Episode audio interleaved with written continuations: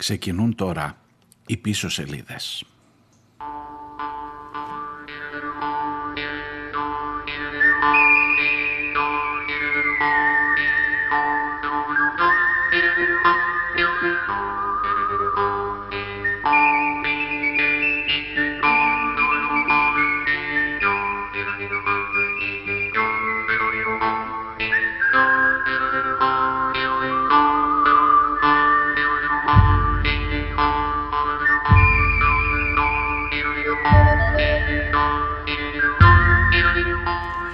Γεια σας, καλώς ήρθατε.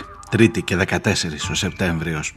Και πώς να αντισταθείς, πείτε μου κι εσείς, πείτε βάλτε ένα χεράκι, πώς να αντισταθείς.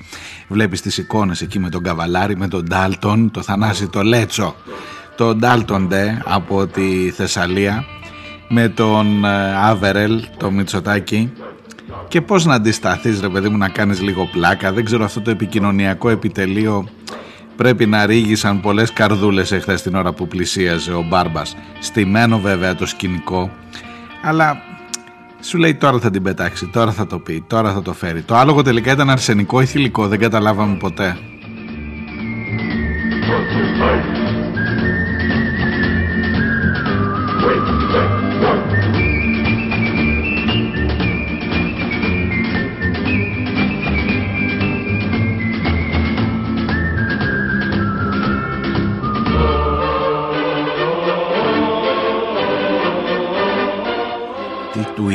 Μπάρμπας, ο Θανάσης, ο Λέτσος, τι του είπε, ήξερα τον πατέρα σου, είσαι φοβερός, είσαι ωραίος, μας έχτισες στο σχολείο, μα αυτό, πιο στημένο πεθαίνεις, δηλαδή πιο στημένα είναι τα λογάκια του Playmobil, όταν κάνεις ή όταν παίζεις καουμπόιδες με Ινδιάνους, δηλαδή πιο στημένο δεν υπάρχει.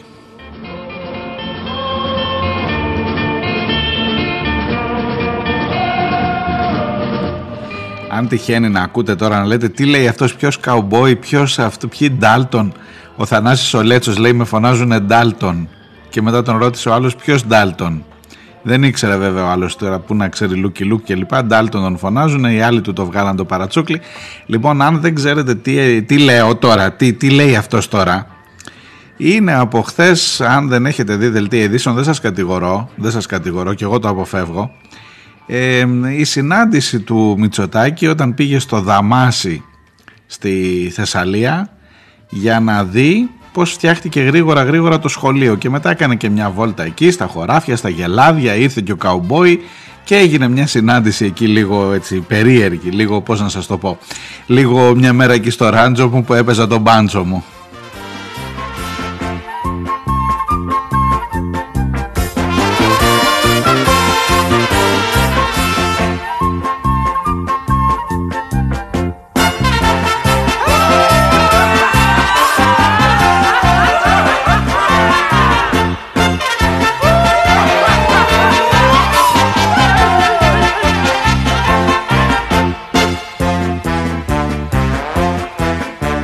Μια μέρα εκεί στο ράντζο μου που έπαιζα το πάντζο μου το όμορφο ρομάντζο μου. Αρχίζει το γλυκό. Συνάντησα το γόη μου, το φίνο καουμπόι μου ψηλότερο από τον πόη μου και συμπαθητικό. Μ' αρέσει αυτό το σύστημα το καουμποϊκό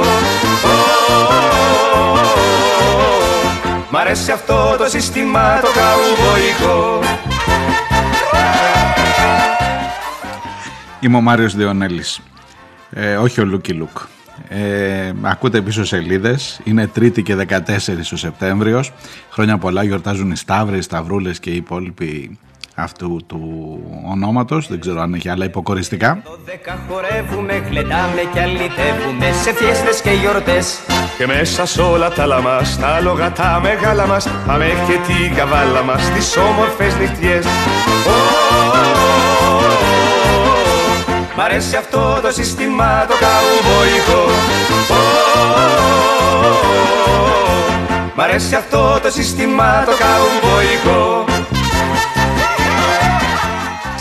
Ξέρετε έχει μια παγίδα όλο αυτό. Έχει μια παγίδα να σε τραβήξει κάτω Να κάνεις ε, σατυρική εκπομπή Να νομίζεις ότι κάνεις σατυρική εκπομπή Την ώρα που εδώ που υπάρχουν πολύ σοβαρά ζητήματα. Αλλά πώς να αντισταθείς και στην εικόνα αυτή; Με τα ψηλά καπέλα μας που τα έχουμε και ομπρέλα μας Κάνουμε κάθε τρέλα μας. Αμερικανική Εκεί σε κάθε πάμπα μας. Τραβάμε και τη σάμπα μας Κι είναι γνωστή η στάμπα μας. Η Αμερικανική. Μ' αρέσει αυτό το σύστημα το καουμποϊκό Μ' αρέσει αυτό το σύστημα το καουμποϊκό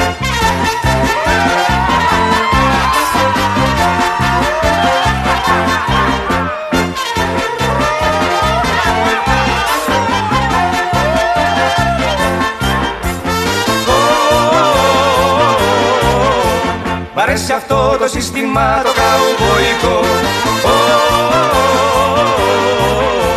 Μ' αρέσει αυτό το σύστημα το καουμποϊκό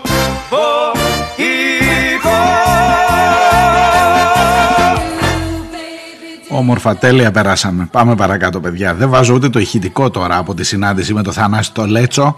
Ε, καταλάβατε νομίζω, καταλάβατε τι συνέβη εκεί. Εγώ λέω να συζητήσουμε λίγο για το Δαμάσι. Τι λέτε κι εσείς για το σχολείο.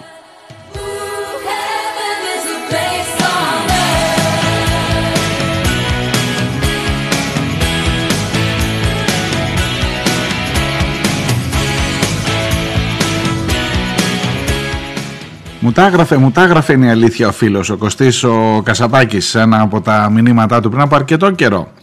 Ε, ψάξε να δεις πώς έγινε γρήγορα αυτό το σχολείο μου λέγε και δεν το ψάξα είναι η αλήθεια και τώρα που πήγε για τα εγγένεια ο Πρωθυπουργός αγιασμό έκανε στο Δαμάσι εκεί που καταστράφηκε το σχολείο από το σεισμό και μέσα σε πάρα πολύ σύντομο χρόνο μπαμ μπαμ πότε ήταν ο σεισμός το Μάρτιο και τώρα τον Σεπτέμβριο έχεις ένα καινούριο, ολοκένουργιο brand new που λένε και στο χωριό μου σχολείο.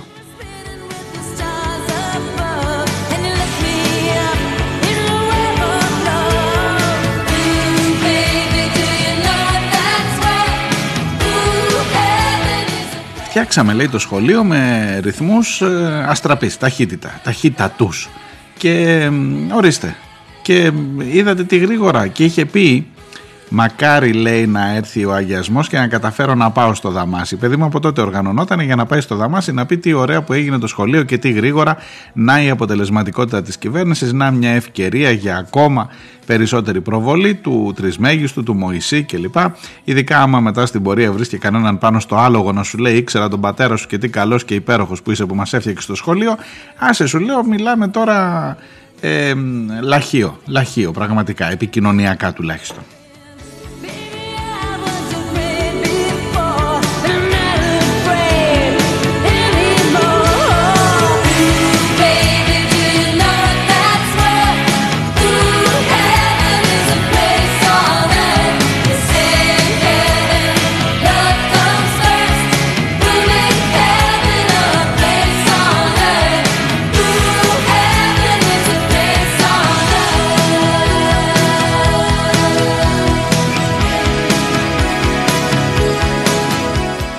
Και έκανε και άλλο ωραίο ο μπαγάς σας. Βρε, παιδί μου, μια βόλτα πάει μέχρι τη Θεσσαλία και έχεις συναντήσει ολόκληρη εκπομπή.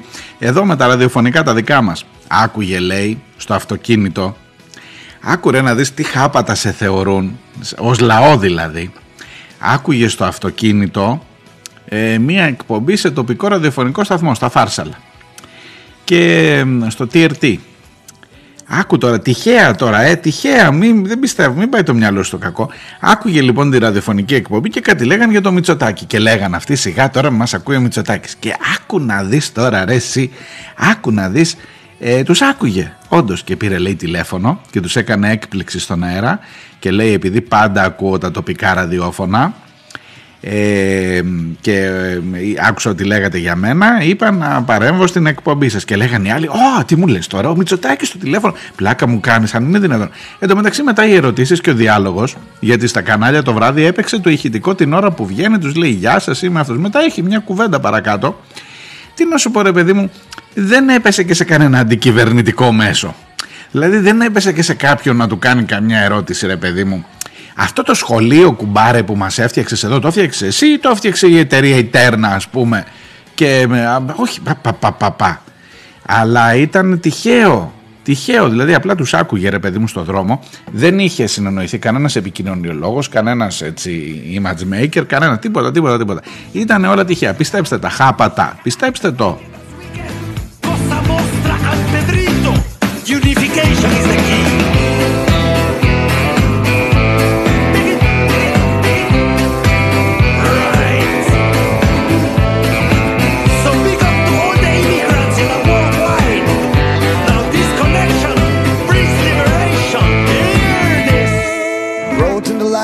No protection, still struggling to find direction. No one ever told me walk this way. Πες μου, πες μου τι πιθανότητες έχω να περνάει από κάπου στην Ελλάδα οπουδήποτε και να ακούει στο ραδιόφωνο πίσω σελίδες και να πάρει τηλέφωνο.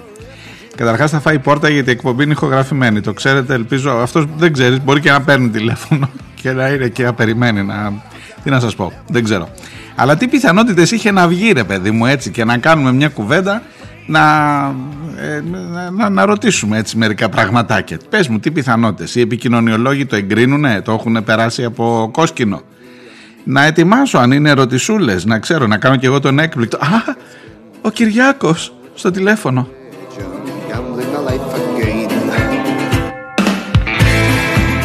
Ρε μας δουλεύουνε, ρε μας δουλεύουνε. Ψιλόγαζι, ψιλόγαζι εντωμεταξύ. Και έχω κι άλλα χειρότερα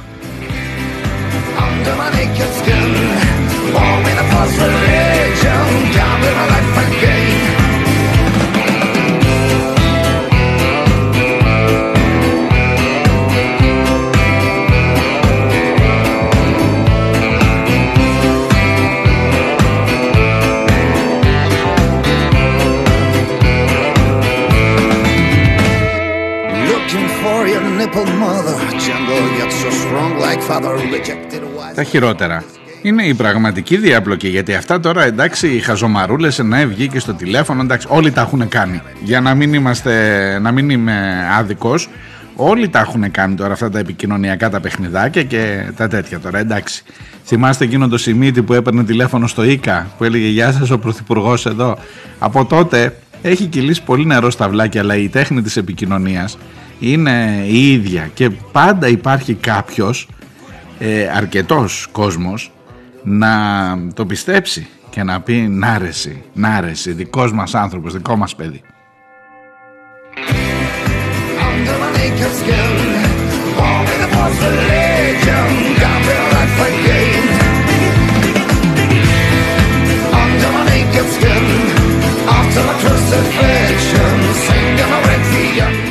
Αλλά εγώ λέω να πάμε στα λίγο πιο σοβαρά, λίγο πιο μεγάλα από αυτά ε, δεν είναι σατυρική αυτή εδώ η εκπομπή. Μην πάρεις, Κυριακό, μην πάρεις. Έχω άλλα ερωτήματα. Δηλαδή, αν είναι να πάρεις, να συζητήσουμε. Ποιος το έφτιαξε, ρε μπαγάσα το σχολείο; Ποιος το έφτιαξε; Το έφτιαξε η τέρνα του πεθερού του Γεραπετρίτη. Εντάξει. Ε, ναι, αν δεν το ξέρετε, ο κύριος Γεραπετρίτης είναι γαμπρός του διευθύνοντος συμβούλου του κυρίου Γουρζή στην Τέρνα. Δεν είναι και κανένα κρυφό μυστικό, ούτε μπαίνουν στα οικογενειακά τους, γιατί όταν τα οικογενειακά μπλέκονται με τα κυβερνητικά, υπάρχει ένα μικρό θεματάκι, να τόσο δά όσο πατάει η γάτα. Η Τέρνα που λέτε, η Τέρνα, η εταιρεία αυτή η μεγάλη και υπέροχη, που τώρα τελευταία θα την δείτε όπου και αν όποια πέτρα και αν σηκώσεις από κάτω. Η Τέρνα λοιπόν έκανε δωρεά αφού πήρε μια μεγάλη τεράστια έκπτωση και μια φοβερή ε, ωφέλεια σε σχέση με διαγωνισμούς του δημοσίου ψάξτε το λιγάκι υπάρχει θέμα χοντρό. Αλλά εν πάση περιπτώσει αυτή τη στιγμή αυτή που, που κερδίζει το χαρτί είναι η Τέρνα που μας έκανε δώρο στη Θεσσαλία δηλαδή το σχολείο στο Δαμάσι Υπάρχει μια μικρή λεπτομεριούλα. Την ανέδειξε και ο ΣΥΡΙΖΑ εχθές. Φωνάζανε. Θα μου πεις τώρα ποιος κάθεται να ακούσει εδώ η επικοινωνία. Εδώ ήρθε ο άλλος τον Ντάλτον πάνω στο άλογο. Τι, τι μου λέτε τώρα εσείς. Ο ΣΥΡΙΖΑ τώρα θέλει να πει ότι δίπλα από το σχολείο, στα 50 μέτρα που να πάρει ευχή, οι άνθρωποι ζουν ακόμα στα κοντέινερ τα λεφτά δεν έχουν έρθει, έχουν πάρει μόνο τα 600 ευρώ του πρώτου επιδόματος. Περιμένουν ακόμα να ξεκινήσει η διαδικασία με το δάνειο, το χαμηλότοκο ή με την ε, επιχορήγηση, με ό,τι εν πάση περιπτώσει τους έχει υποσχεθεί για να ξαναφτιάξουν τα σπίτια τους που καταστράφηκαν.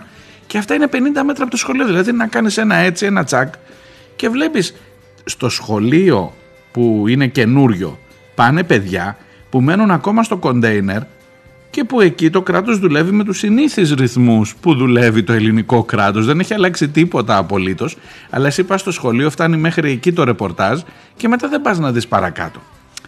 Μήπως είναι λίγο κοροϊδία αυτό; Του τάπανε και κάτι γιαγιάδες. Του είπε μια γιαγιά, ε, άμα δεν φτιάξεις τα σπίτια και φύγει ο κόσμος από εδώ, μετά το σχολείο δεν θα έχει παιδιά.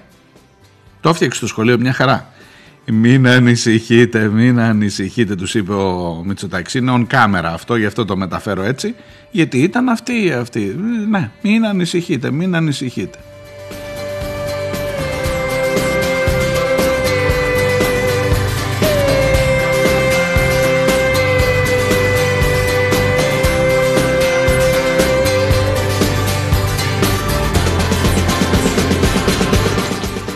Αλλά για κάτσε να ξανάρθω λίγο στην Τέρνα. Μισό λεπτάκι. Στην Τέρνα που με τον έναν ή τον άλλο τρόπο, μια που μου δίνεται η αφορμή τώρα δηλαδή από το σχολείο στο Δαμάσι, με αυτή την λογική, στην Τέρνα που διαφημίζεται παντού και με κάθε τρόπο, στην Τέρνα που αν τύχει να περνάτε, ας πούμε, αν βλέπετε, ξέρω εγώ, έτσι, τίποτα κριτικά site, θα δείτε, ειδικά στα μεγαλύτερα, στα γνωστά. Στην Κρήτη είναι μεγάλη μπίζνα για την Τέρνα είτε είναι τα υβριδικά, είτε είναι το, εργοστα... το, το αεροδρόμιο στο Καστέλι, εκεί που κλέβουν το νερό από το Δήμο και από το δίκτυο το τοπικό και υπάρχουν συγκεκριμένες καταγγελίες, αλλά άσε τώρα δεν τα λέμε αυτά, εδώ φτιάχνουμε τεράστιο εργοστάσιο, εργοστάσιο εγώ επιμένω εκεί ναι γιατί εργοστάσιο θα είναι και το αεροδρόμιο, αεροδρόμιο φτιάχνουν ε, στο Καστέλι για να έχουμε ακόμα περισσότερους τουρίστες και ακόμα περισσότερη ανάπτυξη. Ε, αφού έχουμε καταστρέψει 200.000 δέντρα και αφού υπάρχει ήδη αεροδρόμιο στο Ηράκλειο το οποίο θα μπορούσε μια χαρά να επεκταθεί εμείς δώσαμε, ο ΣΥΡΙΖΑ για να είμαι ξεκάθαρος έδωσε το έργο και έχουμε πλέον εκεί εργολάβους. Η Τέρνα, ναι η οποία παρεμπιπτόντος τη μία μας φτιάχνει το σχολείο στο Δαμάσι την άλλη είναι στα δικαστήρια με τους πολίτες που είναι κατά του υβριδικού στη Σιτία για παράδειγμα. Τα λέω επειδή τα ξέρω από εδώ τουλάχιστον στα, του ρεπορτάζ της Κρήτης από μέσα και φαντάζομαι και σε όλη την υπόλοιπη Ελλάδα. Και στην κουβέντα με τα αιωλικά και στην κουβέντα με όλα τα ενεργειακά. Και όλη αυτή η συζήτηση και βεβαίως, και βεβαίως προνομιακός παίκτης και στην κατασκευή των δρόμων και εδώ εμπλέκεται η Κρήτη ξανά στον βόρειο δικό άξονα Κρήτης αλλά και γενικότερα σε όλη την Ελλάδα. What you got in the stable? We've a lot of starving fish.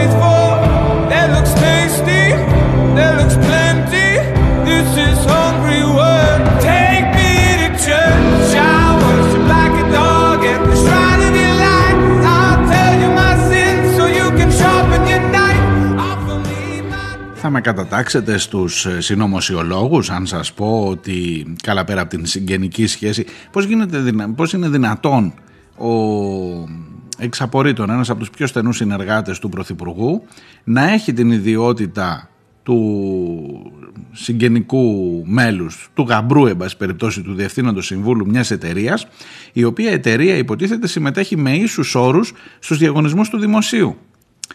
Τι σας λέει αυτό εσάς; Και επίσης πώς γίνεται η σύζυγος, η κόρη δηλαδή, να είναι προϊσταμένη στην ρυθμιστική αρχή ενέργειας, η οποία ρυθμιστική αρχή ενέργειας δίνει τις άδειες για τα ενεργειακά έργα που παίρνει η Τέρνα.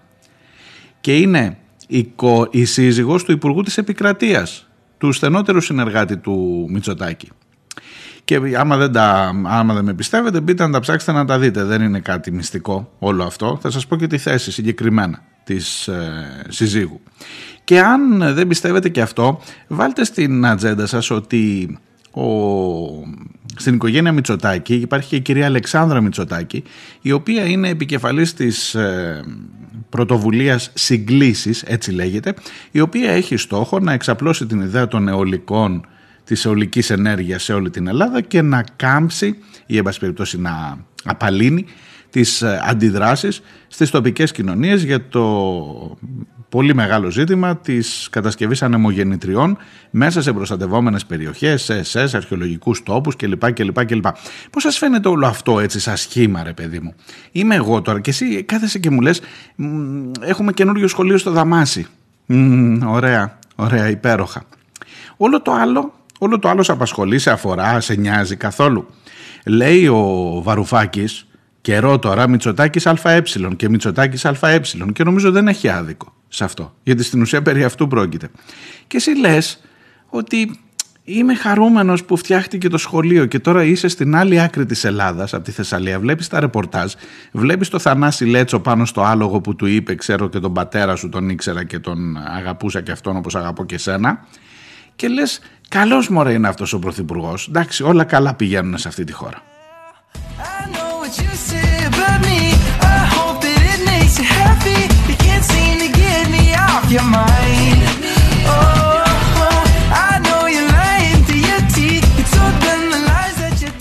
Εν τω μεταξύ γίνεται χαμός με τις αντιδράσεις σε όλη την Ελλάδα, ειδικά για τα αιωλικά.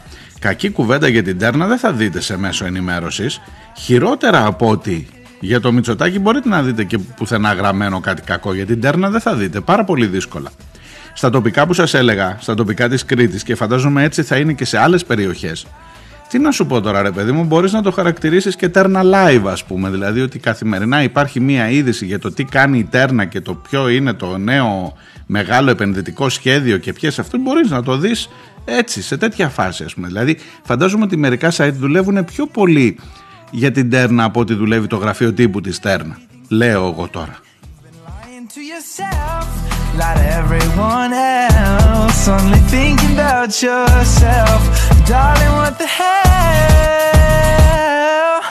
I know what you say about me I hope that it makes you happy You can't seem to get me off your mind Άσε τα ανυπόγραφα Άσε τα ανυπόγραφα ε, Άλλη μάστιγα αυτή ένα ολόκληρο κατεβατό για το τι καλές είναι οι ανανεώσιμες πηγές ενέργειας. Ούτε ένα κείμενο. Και ένα ολόκληρο κατεβατό που να κατηγορεί όσους αντιδρούν στις, ε, ε, στα αιωλικά και στις ανανεώσιμες πηγές ενέργειας συνολικά.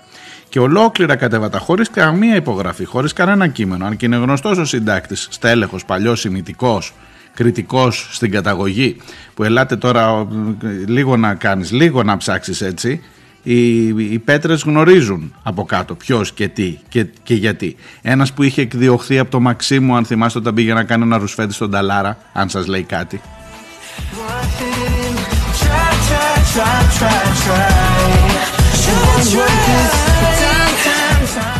Το σταματάω μέχρι εδώ.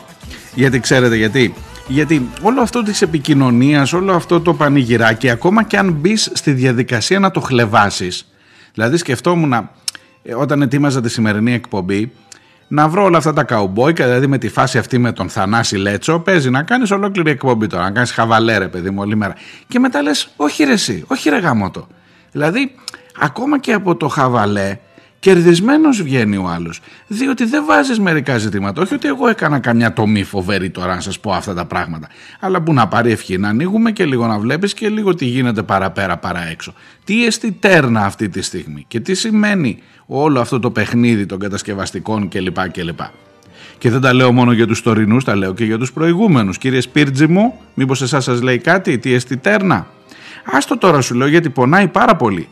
Άσε καλύτερα να γλυκαθούμε που μας έφτιαξε το σχολείο στο Δαμάσι. Εντάξει.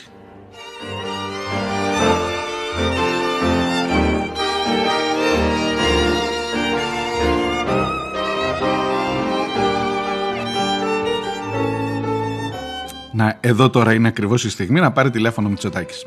Αλήθεια σας το λέω. Ε, εδώ δεν είναι τώρα μια ωραία κουβέντα έτσι. Να, εδώ που τα λέμε ρε παιδί μου, να τα βάλουμε όλα κάτω. Τι λέτε κι εσείς. Ε, λέτε να ακούει μωρέ πουθενά. Χτυπήστε εσείς κανένα τηλέφωνο, ενημερώστε. Πείτε αυτός εκεί ο τρελός κάτι λέει. Κάτι λέει, ξέρω εγώ έτσι, διάφορα. Ε, τα, τα δικά του ρε παιδί μου έτσι. Γαυγίζει, πείτε ε, κάτι τέτοιο. Μήπως μου κάνει μια έκπληξη ρε παιδί μου να πω κι εγώ, α, ο Κυριάκος.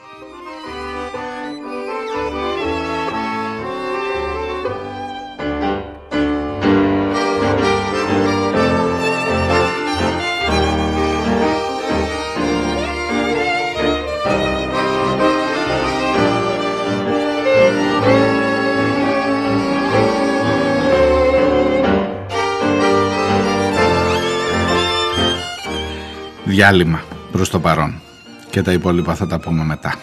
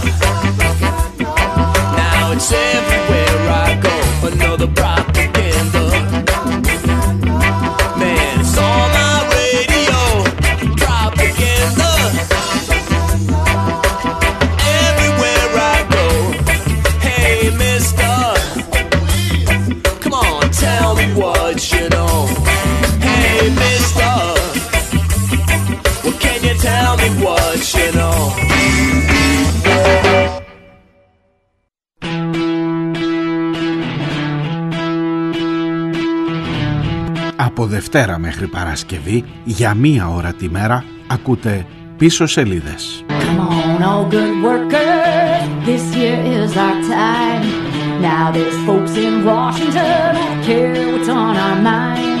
Είμαι ο Μάριος Διονέλης και νομίζω πως οι σημαντικές ειδήσεις είναι γραμμένες στα ψηλά, στις πίσω σελίδες της επικαιρότητας, σε αυτές που σε κάνουν να αποφασίσεις με ποιους πραγματικά είσαι.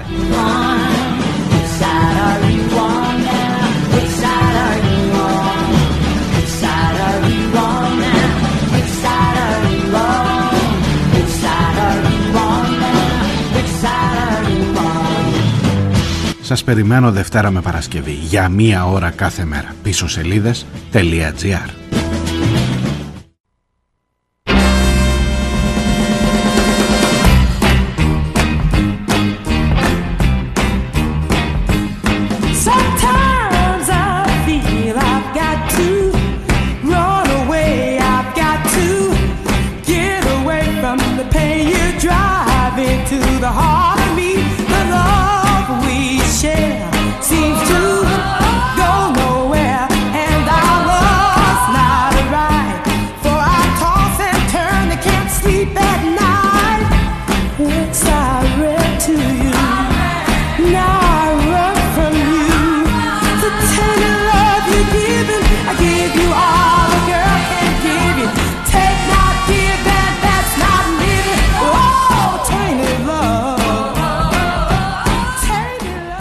πίσω σελίδες. Είμαι ο Μάριο Διονέλης. Τρίτη και 14 ο Σεπτέμβριος. Πίσω σελίδε.gr είναι το site της εκπομπής και εκεί μπορείτε να στέλνετε και τα δικά σας μηνύματα, τα οποία έχω αμελήσει να μεταφέρω τις τελευταίες ημέρες ήδη από τα τη ε, κηδείας του αποχαιρετισμού του Μίκη Θοδωράκη. Έχω πράγματα που δεν τα έχω διαβάσει. Έχω μηνύματα που δεν τα έχω διαβάσει.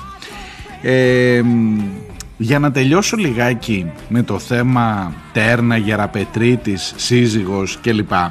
Να σας δώσω δύο στοιχεία ακόμα. Ο κύριος Γιώργος Γεραπετρίτης, ο Υπουργός Επικρατείας, καλά να είναι ο άνθρωπος να τα χαίρεται, κλεμμένα δεν τα έχει, δεν έχω αποδείξεις για κάτι τέτοιο, αλλά να έχετε υπόψη ότι σε αυτό το σύστημα που σας περιέγραφα πιο πριν, ε, με αφορμή το σχολείο στο Δαμάσι τώρα, ναι, για το TST Τέρνα και για το TST Γεραπετρίτης κλπ. Ε, είναι ο πλουσιότερος της Ελληνικής Βουλής. Ναι, ναι. Μαζί με τη σύζυγό του λέει διαθέτουν χαρτοφυλάκιο 4.114.703 ευρώ και άλλα 552.000 δολάρια και άλλα 3,5 εκατομμύρια. Τι να σας πω τώρα, χαμός, χαμός. Ε, και ακίνητα και, και, και, και, και.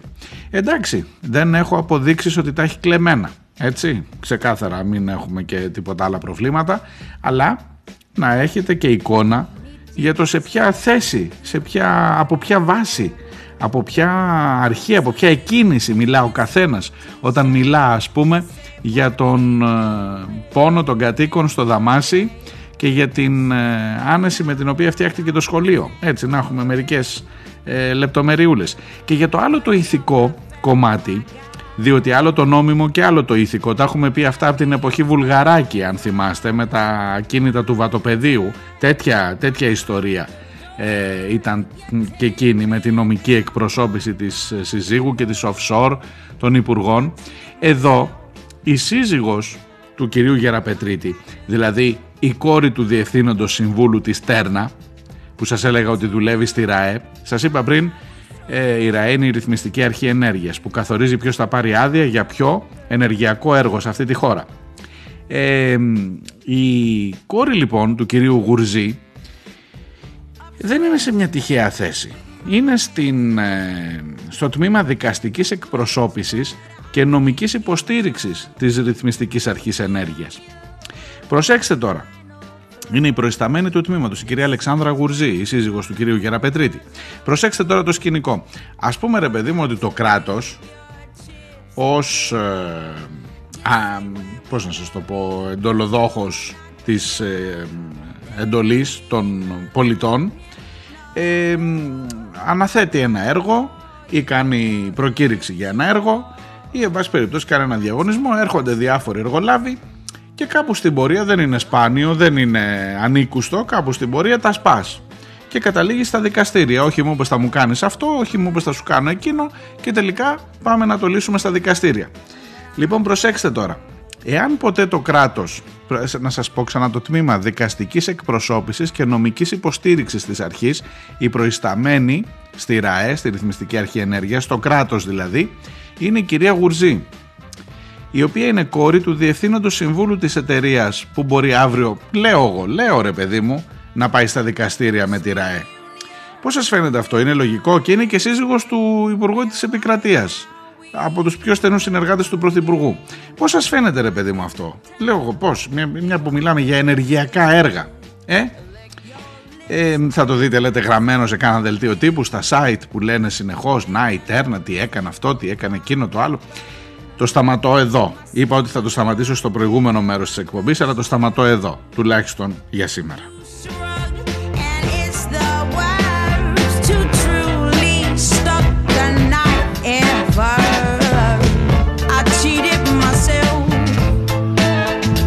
Like I Αγιασμό κάνατε; Κάναμε λέει. Πώς πήγε εντάξει όλα καλά.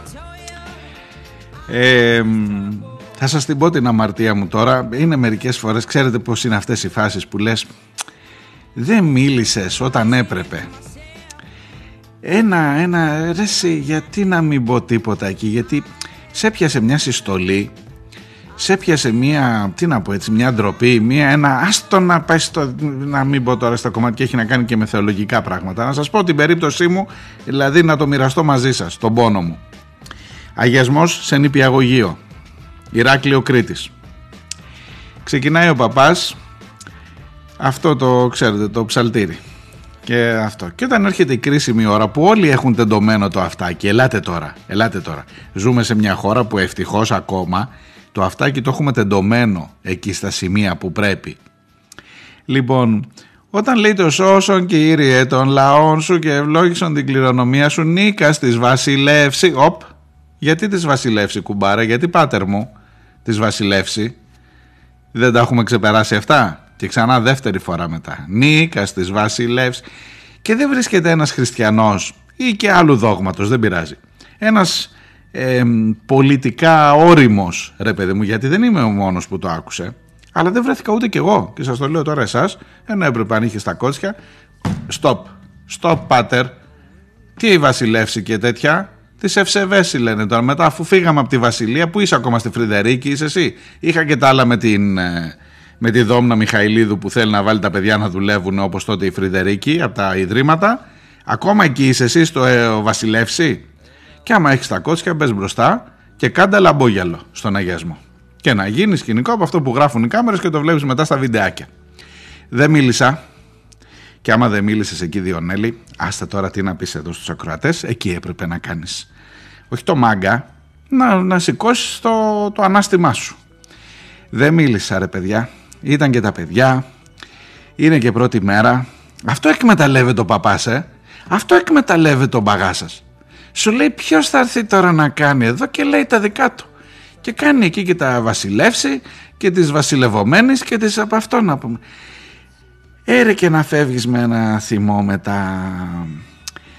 Δεν μίλησα, δεν μίλησα.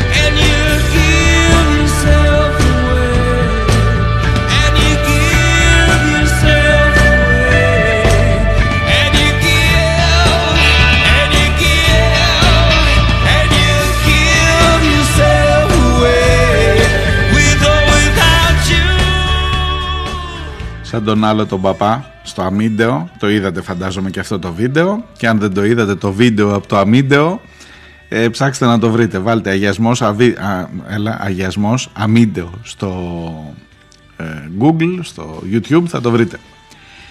Άκου λέει να μου λες να φορέσω μάσκα την ώρα που κρατάω το σταυρό και τσακώθηκε ο παπάς με τη διευθύντρια γιατί του έλεγε βάλτε τη μάσκα σας σας παρακαλώ και μετά πήγαινε ο παπάς και έλεγε στα παιδάκια ελάτε να φιλήσετε το σταυρό τα παιδάκια φορούσαν μάσκα και του έλεγε βγάλ τη μάσκα να φιλήσεις το σταυρό και την έβγαλε και το ένα και το άλλο το παιδάκι που είδα εκεί τι να κάνει, του το είπε και ο παπάς. Ξέρετε τώρα πώς είναι και στο χωριό. Τα μίντεο δεν είναι και κανένα αυτό. Άμα είναι ο παπάς, ο δάσκαλος, ο νοματάρχη, τα έχουμε ξαναπεί, ο χωροφύλακας, αυτή.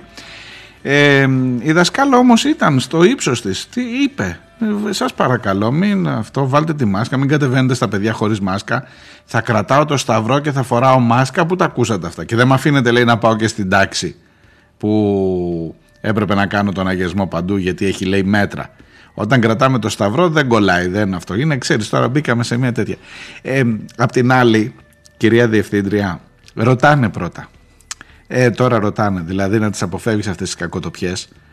Ε, ρωτάνε ρε παιδί μου, ο παπάς που θα έρθει είναι της, αυτό. Θα μου πεις και πού να βρεις τώρα παπά, δηλαδή είναι η εξαίρεση ο παπάς που κάνει την εκκλησία εμβολιαστικό κέντρο στις Αρχάνες που σας έλεγα τις προάλλες έτσι; Γιατί η πλειονότητα είναι τέτοιου φυράματος. Άμα κρατάς το σταυρό δεν κολλάει. Α, ποτέ δεν υπάρχει περίπτωση καμία. Και έγινε τώρα το μάλε βράσε, υπήρχε και κάμερα, το κατέγραψε και θύμωσε ο παπάς που του είπε η διευθύντρια. Τελικά πέρασε το δικό του. Δεν πήγε μεν στις τάξεις, αλλά ούτε μάσκα φόρεσε, κατέβηκε και στα παιδιά, τα έκανε πά αυτό, πλάτσα πλούτσα με τον αγιασμό, με το αυτό. Εντάξει, βοήθειά μας, αλλά χωρίς μάσκα ο παπάς. Και είχε και να πει και κουβέντες, κατάλαβες. Άστα, δεν βγάζεις άκρη, σου λέω. Και εσύ μου λες αντιεμβολιαστές και το, το δικαίωμά σου στην διαφορετικότητα. Εντάξει, οκ. Okay. Passas campanhando petule Come un papà se fa guardare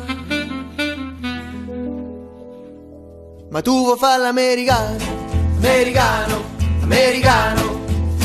Senta me che tu fa fa. Tu vuoi vivere alla moda Ma se bevi whisky e soda Poi ti senti disturbato. Tu balla rock and roll Tu giochi a baseball ma i soldi pecca me chi te li dà? La borsetta di mamma. Tu vuoi fare l'americano? Americano americano. Ma se nati in Italia senta me non ci sta niente a fa o che napolita tu vuoi fare l'americano tu vuoi fare l'americano come te può capire chi te va bene se tu le parli mezza americana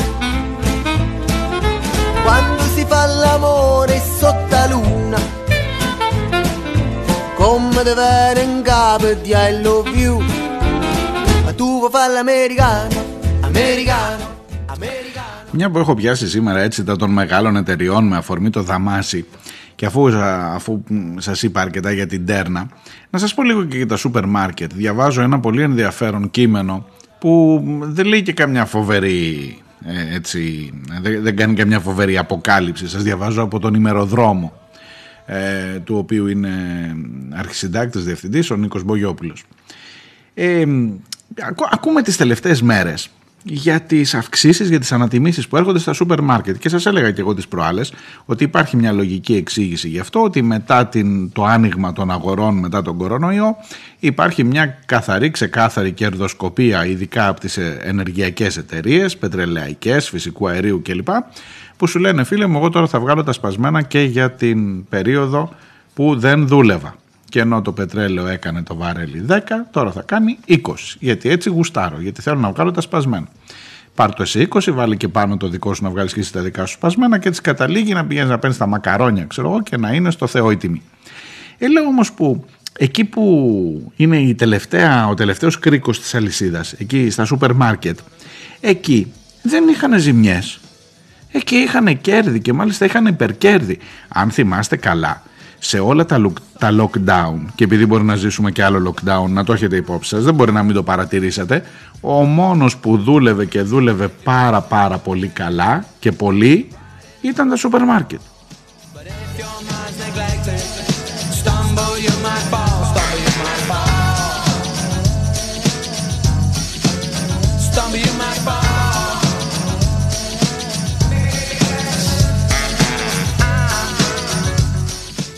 Έχει εδώ λοιπόν, επικαλείται και κάποια στοιχεία από το New Money, την οικονομική σελίδα ε, και λέει ότι σε σχέση με το 2019 που δεν είχαμε κορονοϊό, το 20 που είχαμε κορονοϊό και δουλεύαν μόνο τα σούπερ μάρκετ και τίποτα άλλο, τα κέρδη των σούπερ μάρκετ έφτασαν τα 12,5 δισεκατομμύρια ευρώ.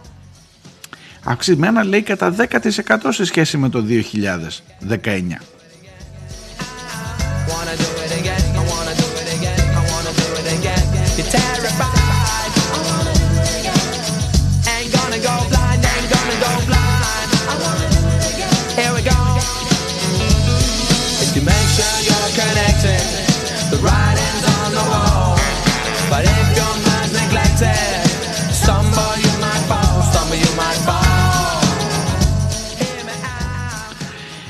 Όταν έχεις 12,5 δισεκατομμύρια ευρώ ε, κέρδη πάει να πει και έχεις αυξηθεί 10% από το 19 πάει να πει ότι λόγω της πανδημίας έβγαλες τουλάχιστον 1,2 δισεκατομμύρια παραπάνω από αυτά που θα έβγαζες σε μια κανονική χρονιά. Να το ξαναπώ, 1,2 δισεκατομμύρια.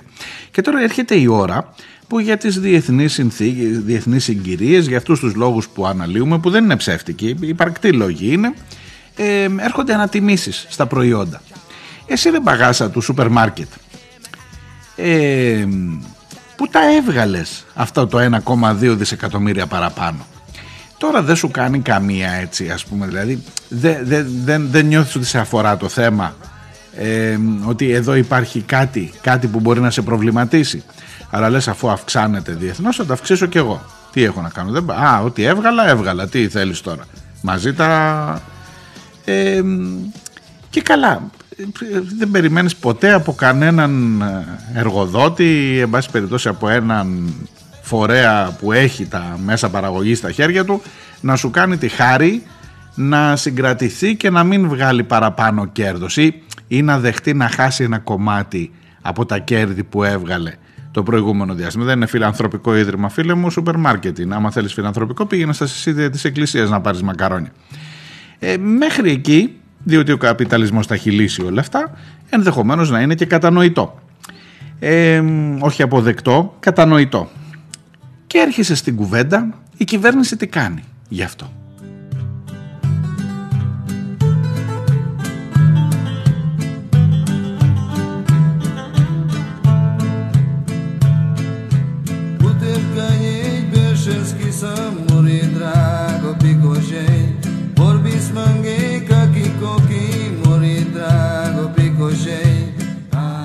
Έκανε συστάσεις βρε εσείς. Έκανε συστάσεις, ορίστε να απαντήσω, που αμέσως πήγατε να πείτε δεν κάνει τίποτα. Το σκεφτήκατε, το ξέρω, όσο δεν μιλούσα, το σκεφτήκατε ότι δεν κάνει τίποτα. Αφού έκανε ο Άδωνης συστάσεις, τι θέλετε τώρα; Τους είπε να, ε, έτσι, τους πα- παρακάλεσε ή εν πάση περιπτώσει τους, ε, τους συνέστησε αν μπορούν και αν θέλουν και εφόσον δεν ενοχλώ να απορροφήσετε κι εσείς όσο γίνεται στις τιμές τις αυξήσεις αυτές.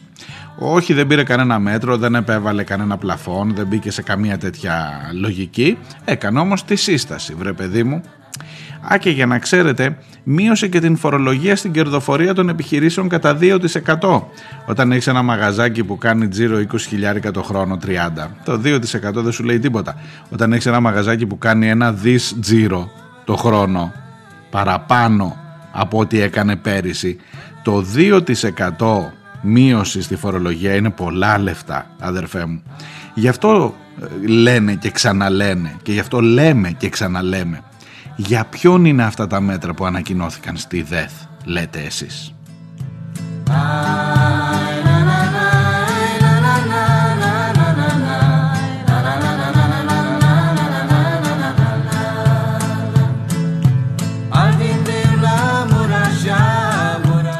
Σας διάβασα διαγώνια με δικά μου λόγια το κείμενο. Έσοδα 12,5 δις το 2020 για τα σούπερ μάρκετ. Ακρίβεια και ανατιμήσεις για το λαό είναι ο τίτλος του κειμένου. Αν θέλετε αναζητήστε το για να δείτε και πιο αναλυτικά και πιο περιεκτικά στοιχεία για το, και για κάθε αλυσίδα και για κάθε έναν από τις μεγάλες ε, φίρμες των σούπερ μάρκετ, πώς έχει κερδίσει ο καθένας κλπ. Έχει ένα ενδιαφέρον όπου ψωνίζετε να έχετε υπόψη σας πόσα έχει βγάλει ο ιδιοκτήτης όταν θα δείτε λίγο πιο ακριβά τα μακαρόνια τις επόμενες ημέρες.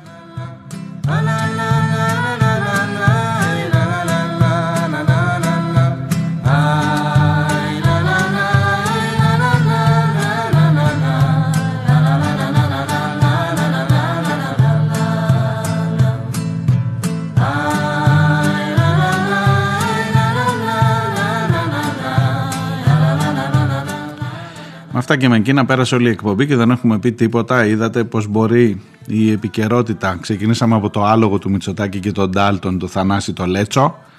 Ε, καλή του ώρα εκεί που είναι. Μας διασκέδασε. Περάσαμε από την Τέρνα, πήγαμε σε όλα τα του κυρίου Γεραπετρίτη, τη συζύγου και λοιπά και όλη αυτή τη διαδικασία, αγιασμούς και όλα αυτά και τελικά δεν περίσσεψε χρόνος, σούπερ μάρκετ και δεν περίσσεψε χρόνος για να σας πω ότι χθες είχε 51 νεκρούς από την πανδημία. Το νούμερο 51 είναι νούμερο που χτυπάει πάρα πολλά καμπανάκια. Σας θυμίζω ότι έχουμε φτάσει σε αυτή τη χώρα να μετράμε μέχρι και 125 αν δεν κάνω λάθος, 130 σε μία μέρα. Και η, το, το καθησυχαστικό μήνυμα, αν μπορεί να είναι καθησυχαστικό τώρα, καταλαβαίνω ότι λέω πράγματα που ίσως να μην αντέχουν και στη λογική, αν τα βλέπεις από μέσα. Πάντως ακούστε να δείτε ποια ήταν η λογική, γιατί οι αριθμοί είναι ψυχροί. Σου λέγανε ρε παιδί μου, έχουμε 18 νεκρούς, έχουμε 21 νεκρούς, έχουμε 23. Ε, είναι χαμηλά σε σχέση με τα κρούσματα, σε σχέση με τα 3-4 χιλιάδες κρούσματα που φτάσαμε στην, ε, στο τέλος, σε πάση περιπτώσει, στα μέσα Αυγούστου, εκεί ήμασταν. Ε, το ότι έχεις 20 νεκρούς Ε, μα 20 νεκρούς, 20 ανθρώπους συζητάμε, αλλά ότι έχεις 20 αντί για 120 δείχνει ότι το πράγμα κάπως είναι πιο συμμαζεμένο. Τώρα παιδιά που αρχίζει το νούμερο αυτό να αυξάνεται και το νούμερο έχει πάει στο 51 αρχίζει το πράγμα να γίνεται ξανά ανησυχητικό. Άντε να μαζευτούμε να φύγουν οι τουρίστες να κάνουμε ένα lockdown της, προσοχ... της, προ... της προκοπής, όχι της προσευχής, ε, όπως έχουμε ξαναπεί από αυτή την εκπομπή. Γιατί φαίνεται προς τα εκεί πάει το πράγμα και μακάρι εγώ να βγω ψεύτης και μακάρι να είμαι εγώ ο κακός της υπόθεσης και να τα ρίξετε σε μένα μετά τα κατάξυλα.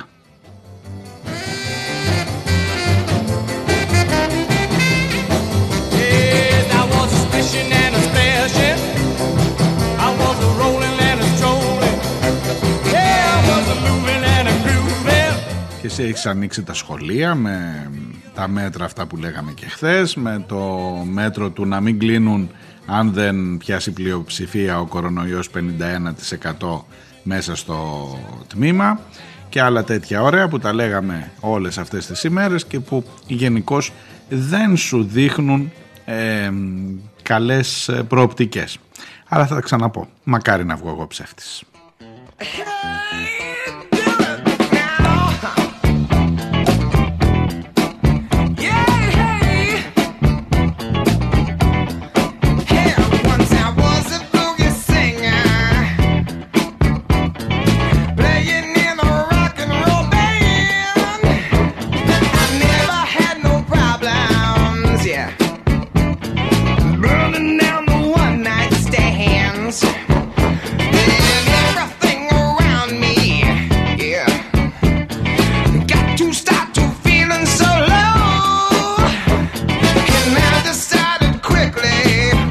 Yes I did,